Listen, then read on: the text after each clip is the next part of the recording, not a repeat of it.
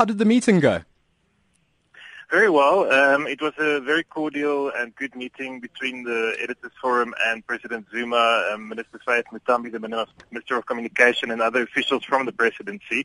Um, President Zuma acknowledges uh, the very seriousness um, of the um, presence of cell phone scramblers in Parliament. Um, he again emphasized that um, this kind of thing should never happen again in, in, in, in future.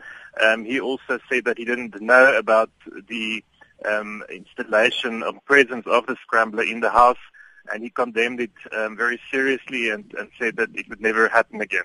Uh, does that explanation carry any weight for SANEF?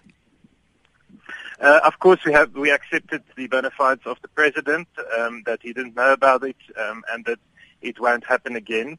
Um, the, there are still questions, obviously, remaining about the explanation by the Minister of State Security. Um, and that's why the case will continue in court. Um, the minister has acknowledged that someone from his department was responsible for this. It was, however, very good and powerful to hear the president speaking out um, in favor of freedom of expression.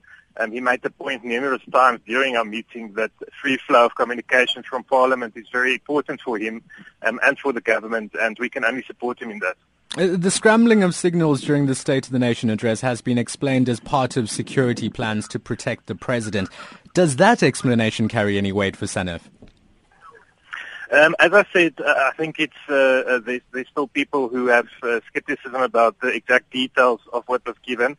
Um, it is, however, now known, and I think this was a great victory for SANEF this week, to through the court proceedings instituted by SANEF and certain media houses, um, have forced the hand of the Minister of State Security to reveal that it was indeed a state security agent or agents who were responsible for this.